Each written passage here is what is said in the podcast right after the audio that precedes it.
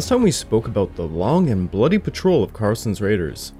Shoji and his men were in for a nasty surprise when they disappeared into the jungle for a long march back to the 17th Army HQ. But they were not to be alone. Carlson's raiders hunted them down for over a month, killing 488 Japanese at the cost of just 16 Marine lives. Shoji's main body had been reduced to just 800 men when they finally rejoined the 17th Army HQ. Over in the Buna-Gona front, the Australian American forces fell into a bitter stalemate despite two weeks of trying to find weaknesses at either area. The concealed Japanese bunkers were taking a heavy toll on the Allies, but ultimately the Japanese were just prolonging the inevitable, as they had nowhere to run. Then we finished off with the Battle of Brisbane, where a couple of Yanks got a bit handsy with the local gals, prompting some brawls with the Aussies. Yet today, we are venturing back to Starvation Island and Green Hell. This episode is the Battle of Tassafaronga. Welcome back to the Pacific War Podcast week by week. I'm your beautiful host, Craig Watson. Before we can begin, I just want to remind you all that this podcast is only made possible through the efforts of Kings and Generals over at YouTube. Perhaps you want to learn a bit more about World War II? Kings and Generals has an assortment of episodes on World War II and much, much more, so go give them a look over on YouTube. So please, subscribe to Kings and Generals over at YouTube and continue to help us produce this content by checking out www.patreon.com slash kingsandgenerals. And hey, don't forget about our sister podcast over at The Age of Conquest, the Fall and Rise of China podcast, written and narrated by me. And if after all that you are still hungry for some more history, why don't you check out my personal channel, the Pacific War channel over at YouTube, where I just finished a series on many of the Medal of Honors earned on Guadalcanal, and I'm now performing a seven part series on China's warlord era. Give it a look, and it means a lot to me. After the naval battle of Guadalcanal, the Americans decided more troops and supplies had to go to the island. The 1st Marine Division was beyond renewal. Plans were drawn up to finally withdraw the Marine Division and replace them with Army troops but limited shipping resources governed how it was all going to go down. On November the 16th, Halsey took some key steps on the logistical front by placing the control of cargo discharge and loading at Noumea over to the Army. With the Army taking the reins, they began to plan how to finally destroy the remaining Japanese forces on Starvation Island. Now, on the Japanese front, the losses over the past few months on Starvation Island were catastrophic. A report on the strength of the forces on November the 20th showed that 29,117 troops had landed on Guadalcanal since August the 7th, with a reduction of those killed, evacuated, hospitalized, or very sick. There was only about 18,295 men. Of that total, it was estimated 12,775 were actually fit for combat. Imperial headquarters now recognized General Hyakutake could not effectively command both Guadalcanal and New Guinea. Therefore, jurisdiction for the New Guinea campaign was given to Lieutenant General Hatazo Adachi and his new 18th Army. Lieutenant General Hitoshi Imamura was given command of the new 8th Area Army, now responsible for the 17th Army on Guadalcanal and the 18th Army on New Guinea. Imamura was notified that the 17th Army would be reinforced so that it could perform a large scale offensive to seize Guadalcanal around January the 20th of 1943. In addition to reinforcements, 135 aircraft would also be added to help. To be able to get everything necessary to Guadalcanal and New Guinea, this required significant diversion of shipping from essential occupations critical to Japan's war economy. To put it simply, they were beginning to eat their limbs to keep themselves alive. Imamura was confronted with a strategic problem of immediate concern. General MacArthur's offensive against Buna-Gona had significantly diverted attention. If the Allies took Buna-Gona, they would have airstrips just 340 miles away from Rabaul, the hub of Japanese operations in the South Pacific, and the key to attacking Truk. Allied air bases at Buna-Gona would also threaten Lae and Salamaua, challenging the southern resources area. If the Allies continued west, they could endanger the Philippines and the Dutch East Indies. To the combined fleet, the loss of Guadalcanal paled before the host of other hazards posed by losing New Guinea. Thus, priority shifted there.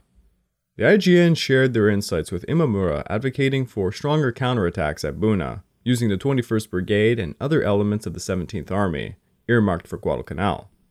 Imamura initially declined to adapt to this course of action, but after some reflection, he authorized the movement of the 21st Brigade to New Guinea for a counterattack at Buna. Imamura formally assumed command at Rabaul on November the 26th and began to mingle with the commanders in the South Pacific. One of those commanders was Colonel Sugita, who presented him with a detailed report of the situation on Guadalcanal, heavily implying they should just withdraw from it. Imamura refused to accept what he deemed a defeatist ideal. Imamura then received more information from Major Takahiko Hayashi about the 17th Army's situation. This report indicated the IJN was not meeting demands from Guadalcanal, and that there was a major food crisis going on. The 17th Army stocks of meat and vegetables stood nearly exhausted, and even rice and barley would be all consumed by that very day. The report also indicated that those on Guadalcanal unable to walk were placed in dugouts on the front lines, and a few relatively healthy units were used for patrols and scouting. But to give more of an idea of the hardship, one Major Nishiyama, acting as the commander of the 228th Infantry, scribbled in his diary that his only food for three to four days had been a single dried plum, and that one of his officers told him this Rice. I really want rice. I want to give my men as much as they want. That is the only wish I have. Even when mortars are falling like a squall, or the land is reshaped by bombs, I don't worry. But I can't stand looking at my men becoming pale and thin.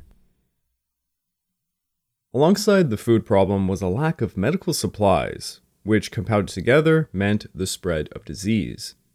Resupply of the 17th Army became an urgent concern of the IJN on November the 16th. The Cactus Air Force and the current cycle of bright moonlit nights promised to make using the Tokyo Express very costly. The IJN began a search for alternatives. On November the 16th, the combined fleet ordered the Advanced Expeditionary Force to continue anti shipping patrols, but reassigned the bulk of the submarine force to a new mission to move food to Guadalcanal and Buna. For three weeks, 16 submarines, each loaded with around 20 to 30 tons of supplies, left Rabaul and came to Kamimbo. The presence of the Cactus Air Force and torpedo boats frustrated the first landing efforts on November the 24th, but the next day the I 17 managed to land around 11 tons of supplies. Each night after, till the end of November, saw 20 to 32 tons of goods reach Kamimbo. Each submarine load represented perhaps a day's worth of food for the 17th Army, but the supplies had to be brought by hand miles through the jungle to the men at the front, and this seriously impaired the system. The submarine service was labeled Marutsu, after the Japanese equivalent of the United Parcel Service or Federal Express. Marutsu was a dangerous activity. The I 4 would sink on November the 20th from an enemy attack, making the IJN cringe. The IJN desperately wanted to replace submarines and destroyers doing supply runs with smaller motor or sailing craft. IJN planners envisioned the establishment of three bases between Munda and Guadalcanal, and four between Rabaul and Buna.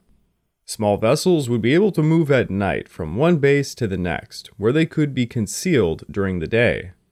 This idea was dubbed the chain transport. They selected Wickham Anchorage on a small island named Vangunu, just due southeast of New Georgia, as the first base for a Guadalcanal run. On November the 27th, six destroyers installed 600 men of the 1st Battalion, 229th Infantry at Wickham. Two small vessels, the Kikumaru and Azuzamaru, loaded with anti aircraft weapons, provisions, and another 300 men were sent to Wickham. This attempt did not go as planned. The Cactus Air Force had grown from 85 to 188 aircraft, and many were now assigned to anti submarine and search patrols. Unchallenged over Guadalcanal, the Cactus Air Force began to make regular patrols near Rekata Bay and Munda.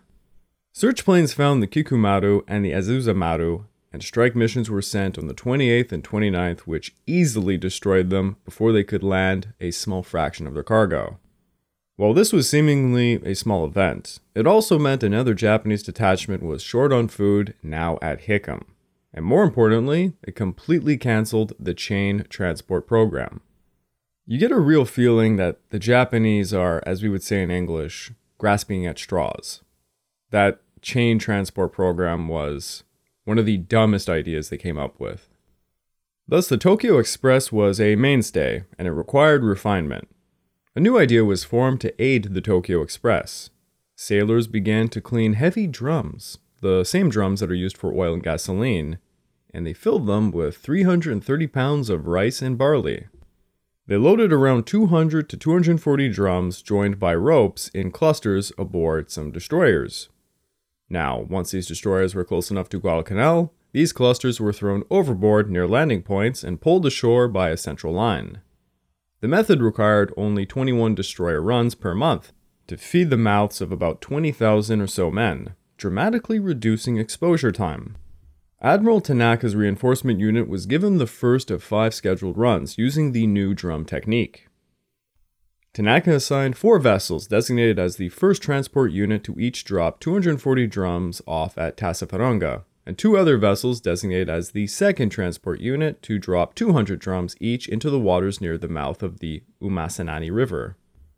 Over on the American side, Halsey's forces rebounded rapidly after the bloody battles of mid November, after the Battle of Guadalcanal, King apparently marched to the Joint Chiefs of Staff, and in the words of Admiral Leahy, he did so with his sword in hand. And King demanded the release of ships from the Atlantic and the Mediterranean theaters to replace the losses in the South Pacific. This allowed for two cruisers, three escort carriers, and five destroyers to sail to the Solomons, with a lot more to come later. But in the meantime, Halsey's carrier power would be doubled by a new group built around the refurbished Saratoga and the wounded Enterprise.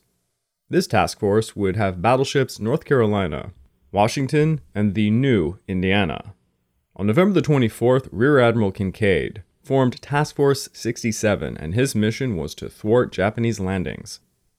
Kinkaid, like Admiral Norman Scott, faced the daunting task of preparing his forces for night combat.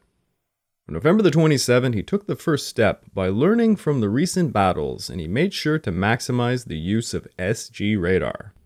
Destroyers equipped with it would scout 10,000 yards in front of any task force, and Kinkaid intended to use the radar to his advantage to employ surprise torpedo attacks during engagements. However, before Kinkaid could initiate these plans, he was suddenly swapped by Admiral King to the North Pacific, and Rear Admiral Carleton Wright would take over in the South Pacific. Wright met with Kinkaid and adapted Kinkaid's plans. Halsey ordered Wright to sortie as soon as possible and to take Task Force 67 to Guadalcanal through the Lengo Channel, so he could arrive near Tassafaronga by November the 30th to intercept an expected Japanese reinforcement group composed of eight destroyers and six transports. Wright's task force of four heavy and one light cruiser, with four destroyers, were en route to Guadalcanal while Tanaka's group departed Shortland. Tanaka took a route specifically to avoid aerial detection, going around Bougainville Strait. But despite his best efforts, an Allied plane shadowed his unit for over an hour after 9:30 a.m. on November the 30th. In the afternoon, a Japanese search plane warned Tanaka of 12 enemy destroyers and 9 transports off Guadalcanal, prompting him at 2:30 to signal his ships to expect some night action. Tanaka gave the order, "If it comes to it, destroy the enemy without regard for the unloading of supplies. The search plane shadowing Tanaka never radioed its findings, but Coast Watcher Paul Mason, over at the southern end of Bougainville, did report seeing the group on the morning of November the 30th. The Coast Watcher's message was relayed to Wright, and as Wright's group approached the Lengo Channel after sunset, they encountered a small convoy of three transports and three destroyers. Halsey had detailed destroyers Lamson and Lardner from the convoy led by Commander Abercrombie to join Task Force 67. While the intention was good, Wright did not possess the time nor the means to pass operational signals to the new vessels, so he placed the Abercrombie group at the rear of his formation. At 6:45, Tanaka got his ships into a battle column and by 9:40 penetrated the indispensable strait with a visual on Savo Island. At the same time, Task Force 67 entered the eastern end of the Lengo Channel. Wright got his ships into a battle column, with his cruisers 1,000 yards apart and the destroyers 4,000 yards apart, many of which formed the vanguard. Wright, however, deviated from Kinkaid's plan to use all the SG radar equipped destroyers to form a picket line. At 1040, Tanaka's group entered the passage south of Savo Island, where his lookouts began to sight four float planes going over Savo.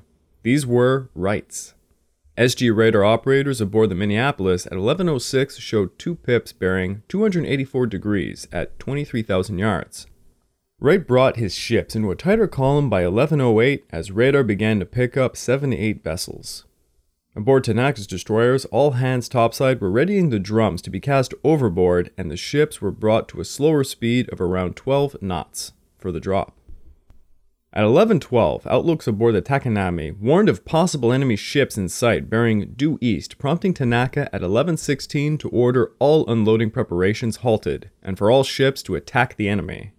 The American Vanguard destroyers, torpedo men, and radar operators coordinated their attack. Aboard Fletcher, they discerned four enemy vessels of the 1st Transportation Unit and the Takanami. At 11:15 at a range of 7,000 yards, Commander Cole, aboard Fletcher, asked permission to fire torpedoes, and Wright hesitated for 2 minutes before asking, "Range on bodies excessive at present?" Cole replied no, that the range was satisfactory, and he received another pause until 11:20 when Wright finally granted permission to fire. That delay of five minutes proved to be fatal, because during it, Fletcher's targets had escaped optimal targeting positions. Fletcher launched 10 Mark 15 torpedoes and two salvos, alongside 8 from Perkins. The Murray would also add to theirs. But she lacked SG radar, and it would be like shooting blind. Likewise, the Drayton also fired two torpedoes blindly, in the direction the other ships were firing at. Maybe she could get a lucky hit. I mean, they're Mark 15s, she'll be lucky if they actually explode. Before Cole could even report all fish being tossed into the water, Wright issued the open fire order, prompting all the van destroyers to begin firing star shells followed by salvos. The Minneapolis fired her first salvo at 11:21, and by 11:25, all the American cruisers were firing. 8-inch batteries were sending salvos while secondary guns fired illumination rounds. Most of the initial salvos converged upon the Takanami, smashing her superstructure and hull. Takanami opened fire and released torpedoes, but within just four minutes, she was rendered incapacitated, drifting off ablaze. While Takanami absorbed the attention of Wright's gunners, the rest of the Japanese vessels remained untouched. The Lardner, all the way up in the back of Wright's column, sighted a group of Japanese destroyers, and she began to fire upon them, but they all vanished from sight. The destroyers were hugging Guadalcanal's shoreline to reduce visibility so they could unleash torpedoes.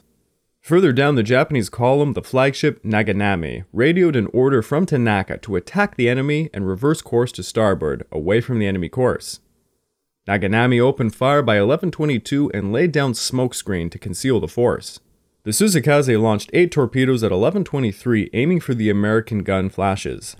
At the head of the Japanese column was Captain Torajiro Seto, who executed one of the most professionally skilled performances of an IJN destroyer commander during the entire war Seto did not ring up all speed and reverse course. No, instead, he coolly regulated his ships to go at a moderate speed and maintain a course heading down the coast, allowing Wright's cruisers to pass on the opposite course.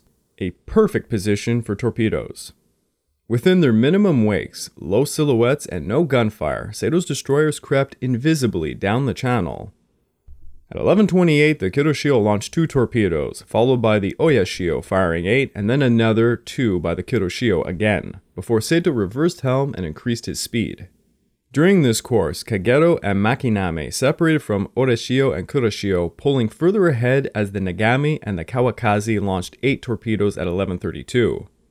Thus, in 10 minutes between 11:23 to 11:33, six of Tanaka's destroyers had launched over 44 long lances into the water.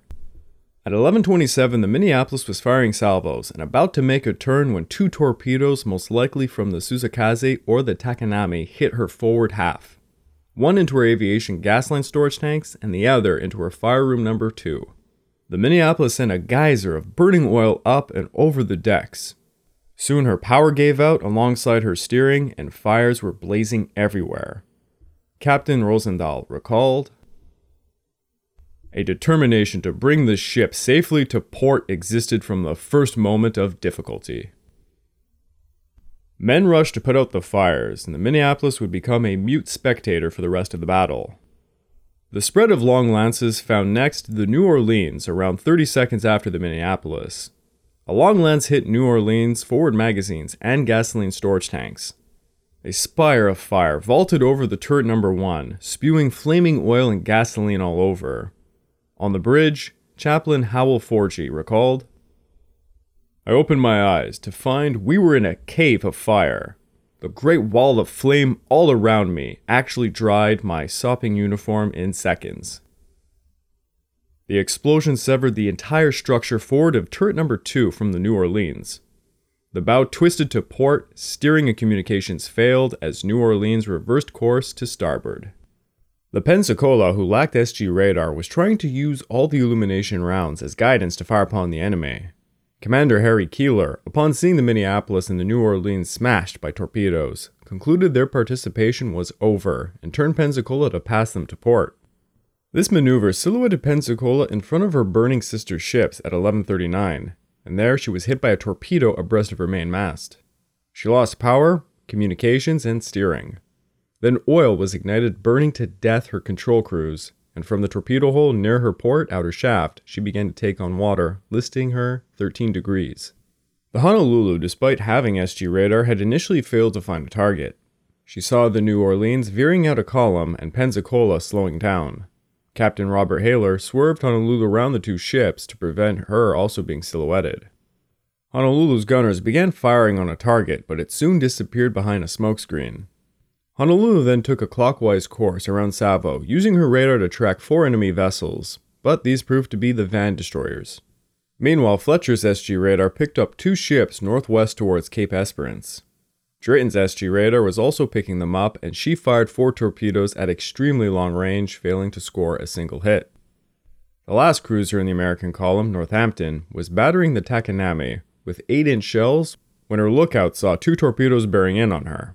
One hit her 10 feet below the waterline, abreast of her engine room, followed by another hitting her 40 feet further aft. Honolulu's executive officer saw the scene, describing it as such. A huge smoke and fire cone rose about 250 feet, and Northampton seemed to be aflame instantly. Northampton had burning oil and gasoline pouring everywhere. Her engine room began flooding, and she took a 10 degree list to port. She took a northeastern course as her crews fought the flames. The Lamson and Lardner maneuvered around the damaged cruisers looking for enemy targets to unleash their own guns and torpedoes. Four minutes before torpedoes hit Northampton, Tanaka ordered all ships to break contact with the enemy and to make a retirement. But Captain Sato's group were still scurrying up Guadalcanal's coast, and by 1145 they tossed another four torpedoes into the water. The Kagero and Makinami were moving closer to the American column when at 1152 Kagero launched four torpedoes at what they thought was a battleship, while Makinami failed to find a target to launch her torpedoes at. The Takanami failed to reply to any radio calls, prompting Tanaka to order Oyashio and Kuroshio to go over and assist her at 12:25 on December the 1st. Captain Sato swung back around at 1 a.m., finding Takanami, but American destroyers were close by, forcing Sato to cancel any rescue attempts. At 1:30 a.m., Captain of Takanami, Toshio Shimizu, ordered abandoned ship.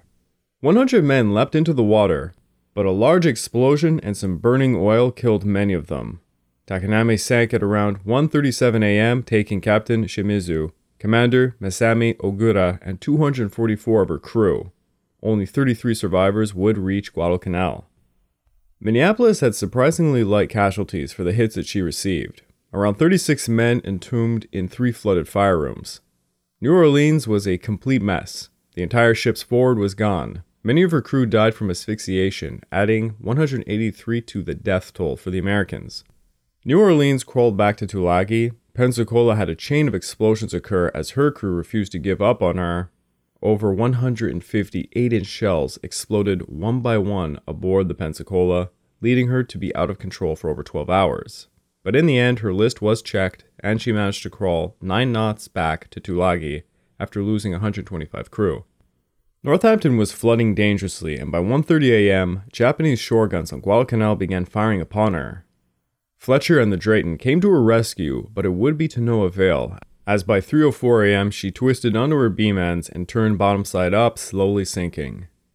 The two destroyers managed to save 716 men, bringing the Northampton death toll to 46. The Battle of Tassafaronga was not just a defeat, it was a humiliation. An inferior, cargo entangled, and partly surprised destroyer squadron had demolished a superior cruiser destroyer group equipped with vastly better radar. Wright shouldered the responsibility, absolving his cruiser captains any blame. Halsey gave hell to Commander Cole of the Fletcher, who had fired torpedoes at extreme range and left the action instead of helping her sister cruisers. In retrospect, it seems the few minutes of hesitation on Wright's part spoiled a perfect torpedo attack. The Japanese lookout said of the initial American gunfire American fire was inaccurate. Shells improperly set for deflection were especially numerous and it is conjectured that either American marksmanship is not remarkable or else the illumination from their star shells was not sufficiently effective. Wright noted to his superiors about the performance of the Japanese torpedoes, as such. Make it improbable that torpedoes with speed distance characteristics similar to our own could have wrought such havoc. To sum up that sentence, the Japanese torpedoes did not suck like the American ones. Wright went a step further, suggesting perhaps enemy submarines had fired the torpedoes at a closer range. Nimitz flat out conceded the Japanese simply had better torpedoes. But he, alongside countless other officials, were still failing to realize the Long Lance's range. Yes, its range was the real culprit in most of these battles. The American torpedo issue was a oversight that would plague the American Navy deep into 1943. Now, Tanaka's unit had failed to deliver the supplies on the night of November the 30th, adding some urgency to remedy this. Destroyers Arashi, Nowaki, and Yugure brought the reinforcement unit, now totaling 10 vessels, to try a second attempt with the drum method at 1 p.m. on December the 3rd. A coast watcher sounded the alarm, and search planes quickly found the group. Soon, eight Dauntless and seven Avengers were sent to hit Tanaka's destroyers. Twelve Petes were tossed to intercept the Americans, but the American Wildcat escorts shot down five of them at the cost of just one Wildcat. The Dauntless and Avengers managed to inflict only light damage on the enemy and failed to stop them from dumping 1,500 drums at Tassafaronga. 310 drums in total would be lost because of American aircraft attacks.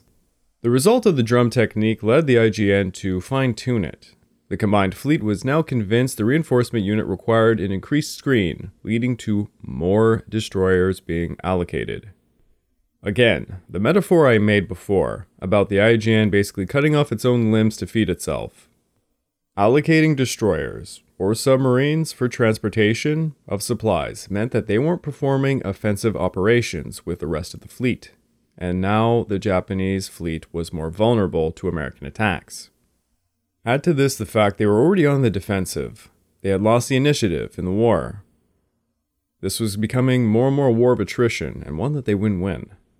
But that's enough of that because now we need to swing back to New Guinea. Back on November the 24th, the Japanese had landed the Yamazaki unit, consisting of 80 soldiers who were deployed at the southern end of Gona to repel the Australian attacks. General Adachi placed Major General Yamagata Tsuyuo of the 21st Independent Mixed Brigade to be in charge of the Buna Group. Yamagata departed Rabaul on November the 29th with the 1st Battalion of the 170th Regiment, but his four destroyers were met by three waves of 12 flying fortresses. The destroyers had no air cover, leading to one sustaining terrible damage, and another was set on fire. The two injured destroyers had to return to Rabaul, with the other two trying to evade continued air attacks until they too were driven off. Thus, the reinforcement for Gona was never made. On the other side, Brigadier Eather was increasing his numbers to hit Gona, with the 21st Brigade of Brigadier Dougherty being relieved by the 25th Brigade.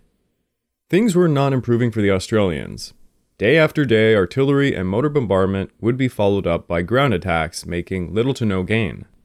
On the 28th, the 2nd Battalion of the 14th Brigade and the 2nd and 14th Battalion of the 21st Brigade reached Eather's position and they began to move northeast to heat Gona from the east. As they were marching to their assembly area, they ran into some heavy fire from non combatants defending Banumi village. The village was a satellite citadel, well positioned with good firing posts. The advance patrol took heavy casualties from what they described as a hornet's nest of concealed positions. Despite the defenders' valiant efforts, the next day they were hit with mortars and rifle fire devastating their line. The Australians attempted a bayonet charge and they were cut down. A machine gun post was hit hard, forcing the Japanese team to flee for shelter. The Australians tried to advance under the cover of smoke, but still by nightfall they could not overrun the defenders. The defenders, meanwhile, were losing heart. The next morning, ten of them tried to escape along the beach, leading to five getting shot. Throughout the day, defenders were picked off as the Australians began to focus on infiltrating Gona. The Banumi village defenders sent out a patrol in the afternoon to probe the Australian lines, but it was quickly ambushed. Soon after, the Australians unleashed their endgame. An advance was made after an artillery and mortar barrage, and the few defenders remaining knew the jig was up. They broke out running. Some went to the sea, others into the jungle. Countless swimmers were shot. Those fleeing into the jungle, they fared a bit better. As the 2 and 14th were overrunning Banumi village, Dougherty was deploying the 2 and 27th Battalion on the western bank of Small Creek to hit Gona from the east. Simultaneously to the west, the 3rd and 2 and 33rd Battalions were attacking the Japanese defenses. Their assault softened the Japanese defensive lines, but they were forced to withdraw. Eather had deployed the 2 and 16th Cha Force on the western bank of the Gona Creek back on November the 21st making Gona a real siege from all sides. The Cha force enjoyed a lot of artillery and aerial support, but they were also in an exposed and isolated position. At one point, the Japanese successfully counterattacked their gun nest in a coconut palm belt, sending them withdrawing across the Gona Creek. It was a very frustrating and maddening fight against such a well concealed defensive position, leading one Australian sergeant to recall through three attacks at Gona, I didn't even see a bloody Jap. Nonetheless, the defenders were isolated. Their communications to the South Seas Force HQ at Giruwa was severed. Major Kowai was eventually instructed to stage a rescue by sea of the Gona forces. Two companies of his 2nd Battalion, around 120 men, left Sanananda in three barges on the night of November the 30th, reaching the beach along Gona at midnight. They were unable to identify the landing point because of the dark, and to illuminate meant to draw Allied machine gun fire from the shore.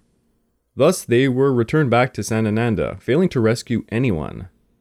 The next morning, A 20s and B 17 flying fortresses inflicted heavy casualties upon the defenders, followed up by an offensive by the 2 and 27th. The 2 and 27th, as always, were met with intense machine gun fire and only managed to seize a couple of footholds over the beach before being brought to a halt. Meanwhile, Lieutenant Haddy and the Cha Force had repelled several Japanese attempts to land reinforcements in their vicinity. Haddy personally operated a 2 inch mortar to deadly effect, and eventually his force managed to seize Kikori village, then Napopo village. At Napopo village, they repelled the vanguard of the 1st Battalion 41st Regiment, which had been marching from the mouth of the Kumusi River. From that point onwards, Napopo was called Haddy's village. On December the 1st, the 2 and 27th resumed their offensive under the cover of smoke with their bayonets fixed. They attempted an infiltration of the defenders' lines at its center, and they were dished heavy casualties, forced to retreat across the Gona Creek. During the night, Yamagata and his 3rd Battalion of the 170th Regiment arrived, this time given proper air cover for their destroyers. They landed at Basabua, but increased Allied aircraft attacks forced them to relocate to the mouth of the Kumusi River, and further south towards Gona. For the next few days, the tide of battle of attrition at Gona was beginning to turn. Endless mornings of Allied artillery and mortar bombardments were wearing the defenders down. The stench of the dead was horrible. The Japanese could not move the bodies from their bunkers. Every barrage was followed up with an assault, and while the Japanese machine guns repelled the majority, each day saw occasional posts being seized. Sometimes counterattacks recovered lost posts, but as the days went by, the Japanese defensive lines were being whittled down until the Australians controlled the entire beach line running east from Gona. Diarrhea and malaria was taking its toll on the Japanese who were trapped within their bunkers. By December the 5th, they were now squeezed into a very small area. Over in the Sanananda front, the American forces had cut off Colonel Tsukamoto's forces, who had held their positions since the 21st without reinforcements nor reliable supplies. They were short on food, weapons, ammunition, dependent on just a trickle of supplies that came down the Killerton track from time to time. Malaria and diarrhea were running amongst the starving men. One private named Yokoyama recalled We were all skin and bone, as if our stomachs were stuck to the inside wall of our backs. Our pelvic bones stuck out too. We all suffered nonstop diarrhea.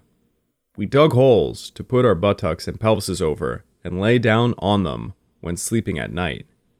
Any overnight excretion would drip into the hole.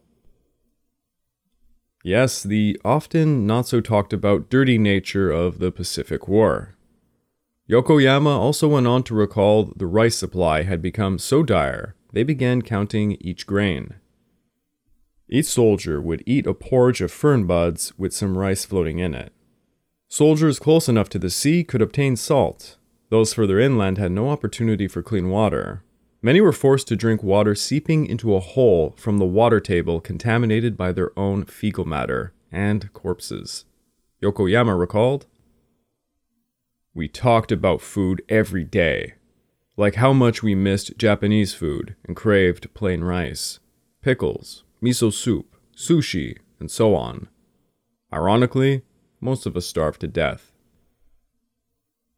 The Americans were reinforced by anti tank and cannon companies by November the 29th under the command of Major Bernd Baetcke, whose left wing was called the Baetcke Detachment. Baetcke's men began an offensive on the 30th, gaining some ground.